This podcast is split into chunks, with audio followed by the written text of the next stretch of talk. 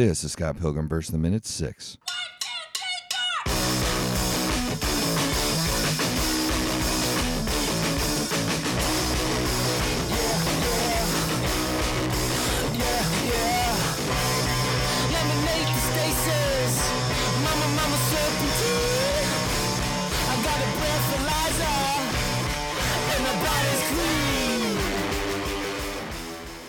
Welcome to the Scott Pilgrim versus the Minute podcast, the show where we review and analyze the movie Scott Pilgrim versus the World, one minute at a time. Joining me with a rating of 7.5 out of 10 is Dave Castile. Guten Tag. And as always, rated T for Teen, Sam Brown. Hello. This week, or this episode, we'll go ahead and tackle the sixth minute, which starts at 5.01 to 6. And it uh, picks up with Kim finishing asking Scott if he's really happy or really evil. What do you guys got on this one here as we uh, finish up the scene with the band on the bed talking about uh, Scott's relationship? Scott is wounded, hurt even. Yeah, Kim's just picking on him, a little back and forth with uh, Scott and Kim. Uh, with Kim really just kind of continuing to pick at him, and he's you, you start to get more and more of that lack of self esteem that he has, and he uh, just decides to uh, change the subject and uh, go back to uh, Neil's comment of uh, that knives Neil, is you awesome. were saying? Tell me again how awesome she is. Yeah, she's great. but but then that scene Yeah, ends with like awesome. stills whistling. so, and and that's just to tidy up what we had been talking about uh, up until this point, and it gets us now moving on to new characters, new settings. As Scott goes home to his apartment, and we meet his roommate. Well, To- let's be to- honest. It's to the Wallace apartment he apartment. lives in. Not his apartment. It's just the one he lives in. Correct.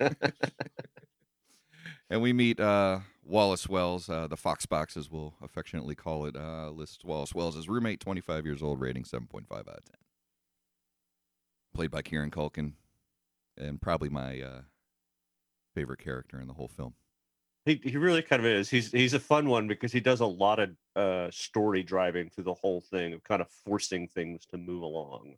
It's real interesting, yeah, what that he does that. But he's such a um, just a sarcastic person, and I, I love the personality that he has. but also kind of Scott's conscience. Yeah, yeah, Like he's saying all the thing that Scott's know or Scott knows he he's doing wrong or shouldn't be doing or how fucked up he is. right. And uh Scott either completely blows him off. Most of the time just blows him off. Like ignores what he's saying or tells him to go away. and we get that in this scene with uh, Scott walking in and just kind of right off the bat saying, "I'm dating, you know, whatever nasty rumors you hear about me dating a 17 year old, just let it go." And Don't uh, tell my sister. yeah, don't tell my sister. And Well, we get yeah, he does the little Tomo sister. We get a lot more before that. Oh, Kind yeah. of the the the Wallace introduction of you you figure out he's gay. Okay, don't really care. right, um, and and, and it- it's really just kind of blown over at that point, which is probably the appropriate way to handle it, Um because it's it should be a non-issue. But it's covered in almost every scene that Wallace is in. And yeah, he's yeah, this is probably actually the least covered scene. To be, to you're probably right on that. It's like a this is the one where they kind of play it down the most. Mhm. Well, he's Uh, not interacting with anyone. He can't tell th- this is my gay roommate Wallace, right. Yeah, which he does every time he introduces him. Yeah. Well, Wallace does make the comment about how they'll have to stop sleeping together, and Scott, you know, remarks, "How many beds do you see?" And uh, I love Wallace's like, oh, yeah. "Yeah." you're totally my You're bitch totally my forever. bitch. So then we get does- the great.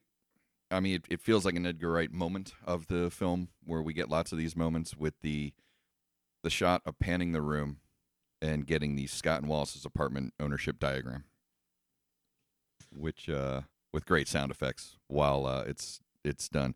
And Sam is showing us a picture of the comic, which does the exact same thing, which is awesome. Yeah. and the only thing in the room is Scott's coat and like uh, a mess on the floor. poster. And a lame Yeah, poster. Pile of clothes. Yep. No, it's No, great. that- You have lame poster owning to Scott, and then Wallace has a wall lamp, easy chair, throw rug, uh, computer shelf, television, books, CDs, video game systems, games, and his coat. And then yeah, Wallace's Scott's a better coat. on Scott's feet. Does it don't, do I don't think that was in the movie, but it's in the book. that is pretty funny, actually.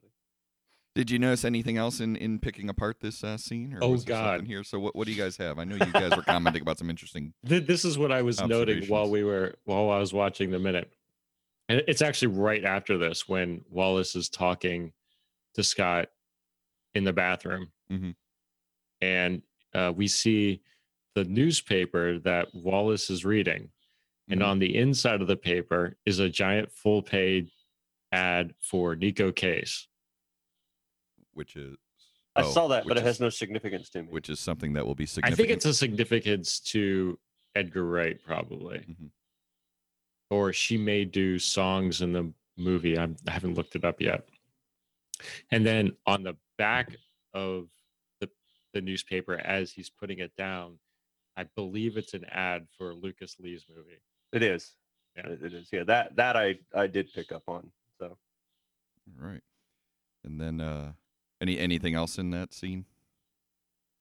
not not from the paper. Okay. Um, I picked up on something I had actually never noticed uh, before.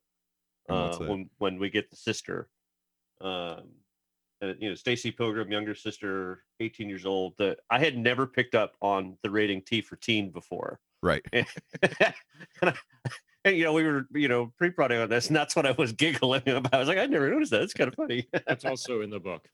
Is it? It's Okay. also- Yeah, so she's introduced Scott's sister, 18 years old, uh, and the scene kind of ends up with uh, her just saying uh, Oh, 17 this years is- old and Scandal because it gets to that point.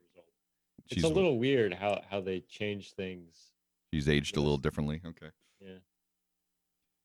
But yeah, when Scott it comes does- out of the bathroom, tells Wallace not to tell anyone, especially his sister. Wallace is like, "You know me," and then ta while taking out his phone and you know sending a text, and then the house phone immediately rings and Scott answers, and uh, Stacy's uh, response is 17 years old. What- Scandal. was he texting in the book too? Um, no, in the book, the order's different. So she just calls him out of nowhere and says that Wallace told her. Okay. Okay. Um, the reason I'm I'm curious of the texting is is one of the things I picked up is this. Uh, the the book should be taking place in 2003. It takes place a lot earlier. Yeah. Yeah, and so texting wasn't as as prevalent as it is now. I don't think you Um, see it anywhere. And everyone has landlines in the Right. book. So Yeah, I'm trying to remember when um, texting there's- started. yeah, there's a few so- timing things I'm I'm curious about. Um, uh, just just uh, what's the word I'm looking for? Um, generational. Yeah. Um, I think it works better though with this, uh, given that it was um, oh, it makes perfect sense. There's, I'm not questioning it. It Uh, was no. just a given that was quick. Uh, that Yeah. basically we're we're given the impression Scott had just told Wallace that this is happening, and Wallace's immediate thing to do is to text the sister. So it's just happening in rapid fire to, against Scott and against his wishes. Yeah, he's being bludgeoned with this. Right. Yeah. Do not give him a moment to breathe. But the scene ends right there as we meet Anna Kendrick for the uh, first time in this film, as introduced as Scott's sister, and I know the next minute gets into more. But Which I don't think they ever say. We'll find out. I don't think they ever actually say her name, you see it on other the, than other than you see it. But I don't think they actually say Stacy anywhere in this. We'll find out. I think they Um, do. Right, and you see it on her name tag. The uh, trivia on IMDb, as believable as it may be, says that Anna Kendrick wears the actual name badge of the real life Stacy that the comic character was based on. That just seems unusually difficult to Like pull multi-level. yeah, there's so Yeah. much going on there. it's layers within layers. But uh, this is one of uh, Anna Kendrick's earlier films, though. Um, she had already appeared in three god awful Twilight films and uh, Up in the Air at that time. But I actually had forgotten she was in this when we were going to see it. Uh, It's a pretty pretty minor right, role. and she wasn't then anything big because she had had. I mean, she was a bit part in Twilight, so and that was probably the most um, you know, Yeah, popular thing she was in going on there. But she was a character that was kind of background. she had done uh, Pitch Perfect, which is what really kind of launched her. So yeah, nothing to give her, you know, I don't want to say A status, but you know, the bigger status that she has today. she was a big thing to me. All right, I am sure she was. scandal. Absolute scandal. Any other uh, notes from this minute? nope, All for me. Okay. that's it. Good. Minute six done. Yes, that's going to do it for minute six. So um, give our credentials now. Dave, how can they contact us at the show?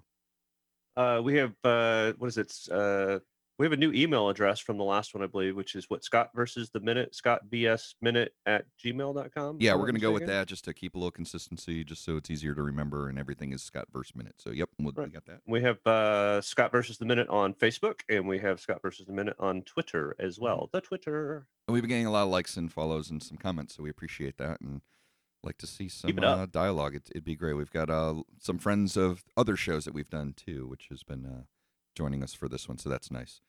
Uh, Sam, where can they find you and I? Brian and I do uh, reviews of obscure streaming movies. It's called Streaming Nonsense. You can find us at streamingnonsense.com. And for Dave and I, you could also find us at uh, podcastderby.com. And also go to moviesbyminutes.com. You can check out all the other great films. There's almost 80 films, I think, that are being done in this format, analyzing one minute at a time. So it's uh, good stuff out there. I know the Star Wars Minute guys are doing Revenge of the Sith right now, and they're about 20, 30 minutes in at this time. So good stuff there. So check it out. So that's going to do it for this episode, and we will see you next time.